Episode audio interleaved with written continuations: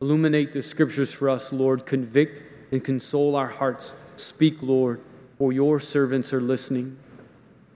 Hail Mary, full of grace, the Lord is with thee. Blessed art thou among women, and blessed is the fruit of thy womb, Jesus. Holy Mary, Mother of God, pray for us sinners, now and at the hour of our death. Amen. Today we come Ash Wednesday, the beginning of this Lenten season. And as you can see, right, the church is full on Ash Wednesday. Is something about Ash Wednesday that draws us to the Lord. We hear at the heart of the first reading today, the beginning, the, the first words of Scripture that we read today is, is God's very heart for us. The prophet says this on behalf of God. He says, Even now, says the Lord, return to me with your whole heart. Even now, even now, says the Lord, return to me with your whole heart. God is longing for us to return to Him with all of our hearts. And just think about that reality that God longs for you and desires you personally. And what He wants, right, is all of us, all of our heart. And then for us, we're here in response to that. Why, right? Why so many people, especially young adults? This is the most popular day to go to Mass for young adults by far. More than Christmas, more than Easter, young adults come to Ash Wednesday. Because there's a longing in the human heart to be reconciled with God. There's a longing in the human heart to be in communion with Him and we recognize our sinfulness. We recognize this reality and our need to be brought back into communion with God. And this longing, right? This longing is the deepest longing of the human heart. Now, when we say heart, what do we mean? Our, our culture, a lot of times, not always, but, but plenty times, our culture, when, when, we use the word heart, we can sometimes mean like just emotion, just emotion. But the biblical notion of the heart is that the heart is the core of the human person. Is that the deepest place of who we are, where we hold within ourselves the image of God. The Catechism says this about the human heart. It says, The heart is the dwelling place where I am, it's where I live, it's my very being says the heart is our hidden center. It's beyond the grasp of our reason or beyond the grasp of other people to understand. Only the Spirit of God can fathom the human heart and fully know it. The heart is the place of decision, it says, deeper than our psychic drives. It is the place of truth where we choose life or death. It is the place of encounter because holding within us the image of God, we live for relationship. It says, heart is the place of covenant. Place of covenant. What is a covenant? A covenant is an exchange of persons. That one person offers themselves to the other and never takes it back.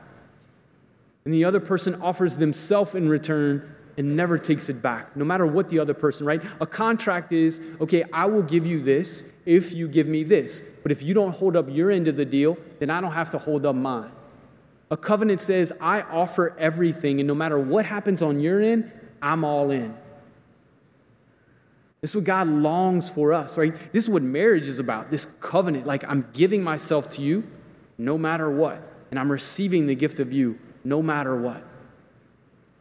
But the Lord wants something even deeper than that. He wants to renew the covenant He made with us at our baptism. He wants to draw us more deeply and intimately into His divine life. Now, this longing of the human heart, right? The deepest longing of the human heart is for love. But not just any love, an infinite love. St. Augustine put it this way 1500 plus years ago. He said, Lord, you have made us for yourself. Think about that. Like, you have made us for yourself. God made all of the cosmos, like however many galaxies, galaxies and universes there are out there. The Lord made all of them. But He made us in His image and likeness and for Himself to be in communion with Him.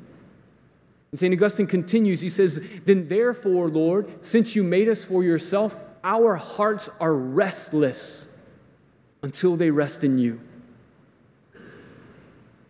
Right? Our hearts are restless until they rest in God. That nothing satisfies the human heart except perfect love because that's what we're made for. Now, the deception of the human heart, right, is that the thing, the next thing that I need is right around the corner. Man, if I could just get it, then I'm gonna be happy for the rest of my life. Right when we're a kid, it's like that toy that you really want, you know? Hey, mom, dad, look, if I can just get the Ninja Turtles, telling you, I'll never ask you for another toy again, right? Or whatever it is. Like, I'll never ask for anything again. Then we get the Ninja Turtle, right? Two weeks later, we rip his arm off, you know? Sayonara to the Ninja Turtle, right? I need something, need something else longing for more. But then we get older. I want to get into school. I want to make the team. I want to be in the band. I want to make the grades. I want to get into the right college. I want to get the right job. I want to meet the right person, the perfect person. Like, that's it. But you know what? When we get these things, we realize that they cannot ultimately satisfy. We, we achieve this, and it's like, I want more. Why? Like, where is this more coming from? I thought this was going to be it. Again, Lord, you have made us for yourself, and our hearts are restless until they rest in you. Now, many times, right, we're even going around pursuing, filling this hole in our heart, grasping at so many things, some bad in and of themselves and some good, but we just seek them in an inordinate way. Is we're just shoving it and shoving it and grasping and grasping. And drawing us into sin, wounding our hearts, wounding our relationship with the Lord. So that's what the Lord is inviting us in this Lenten season again today on Ash Wednesday. He says, even now, right? Even now, whatever sin you've committed, whatever sin I've committed, even now. Because maybe we thought, I'm beyond reconciliation with the Lord. The guy's just kind of putting up with me now committed the unforgivable sin, or, you know, like that one that I promised 40 times I wasn't going to do again. Well, I did it 40 times yesterday. And the Lord says, even now, even in that place, turn to me with all your heart. Why? Because God is turning to us with all of his heart. Always. Always. God never tires of pursuing us with the fullness of his love. That's where we're entering into this Lenten season, right? And all sin, all sin, whether it's big or small, is loving, at least in that moment, something more than God, making that thing more important than the Lord. And it, and it hurts us, and it wounds us, and it hurts God's heart. And so he's saying, Return to me, come, that we may strip ourselves of these things that we cling to that are not the Lord and be reconciled with him to return to Him with all our heart. And so, on a practical level, what do we do as we enter this Lenten season? I'm gonna give you five things, right? One hand, you got it all, four fingers and a thumb. You can remember this, right? First, and this is the most important one, is for us all Lent every day. I want you to ask and pray for these two simple things ask the Holy Spirit to convict you, right? The Holy Spirit needs to move in our life for anything to be manifest. Ask the Holy Spirit to convict you first of God's perfect love for you. Like, that's the truth. It's not a fairy tale. It's not just a story. It's not just a cute thing that we say, but God loves you.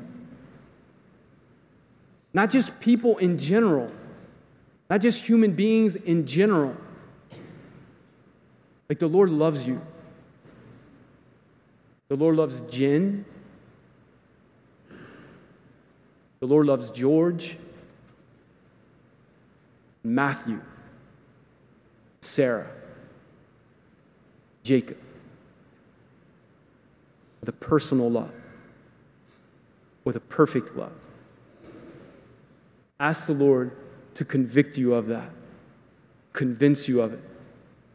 If you ever doubt that, we only need look at the cross, where Jesus offers his whole life for us, even as we are sinners. And Jesus has said, If you've seen me, you've seen the Father. Second thing I want you to ask him to convict you of over this Lenten season is your sin. You're like, oh no, Father, come on. Not that, right? Come on. It doesn't feel good. But here's the thing when the Holy Spirit convicts us of our sin, it's for the purpose of healing. It's, it, it originates in God's mercy and it's oriented towards His mercy. The condemnation of the enemy, like that's what we don't want, right? The enemy wants to come and condemn us. You've committed that unforgivable sin. God's not going to forgive you. You've had too many tries. You're a piece of junk. Go hide in the corner. That's not the Lord. That's not what we're looking for. Lord, convict me. Like, in your mercy, reveal my sin. Why? So that you can heal me. So that you can heal me. And I can offer it to you. It's like if you know you're sick, you hope the doctor finds out what's wrong, right? Like, oh, hey, look, there's a tumor in there. We're going to go get it. That's, that's what the Holy Spirit, like, we, we bring this, Lord, convict me so that you can make me aware of what it is, that you can heal and restore it. Second thing to do, confession, right? Once that thing is brought up, like, don't leave it in there. Bring it to the Lord in the sacrament of reconciliation, the place of healing, mercy. That's what it is. Third thing, prayer. My Prayer is indispensable. Indispensable. Mother Teresa would say, like, we can't even breathe without prayer. In the sense that our body needs prayer. Our body needs to hear the Lord loves us, that, that we're in communion with Him. More, our soul needs it, excuse me, more than our body needs air to breathe. More than our body needs air to breathe.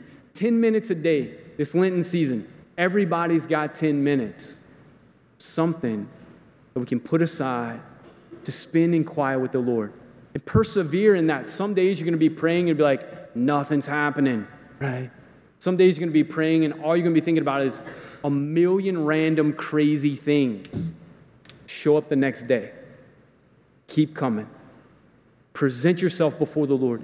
Read those scriptures and know that God is longing for you more than you long for Him. And I promise you, you give Him 10 minutes a day in quiet prayer for the entirety of Lent, you will change and your relationship with God will change tremendously. Fasting Right? It's one of the things the church asks us to do in Lent is to fast. What is fast? This act of self-denial is to train our hearts and our wills to love God first. Like whatever things in our life that we're clinging to in a certain sense, that we can train our hearts and our will by fasting to love the Lord first and to make reparation even for our sin and to pray for others. Now, I don't know if you've already like made a decision what you're going to give up for Lent, or if you usually, you know, like me, and you wait till like next week to figure that out, right? You know, maybe not. But ask the Holy Spirit. Ask Him, what do I need to offer to the Lord?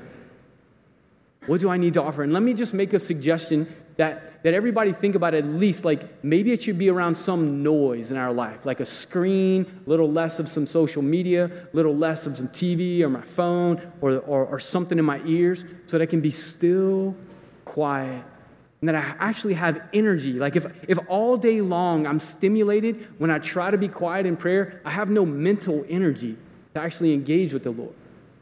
And so, you know, a little bit of less ESPN.com, whatever it is, and Give that to the Lord. Almsgiving, participating in the generosity of God by the resources that He's been giving me, by the talents that He's given me, by the time that He's given me, that I'm offering my life and the things, because nothing I have gained is, is by my own. The Lord has given all His gift. And I, and I participate in His generosity by offering those things back, and especially being attentive of the poor.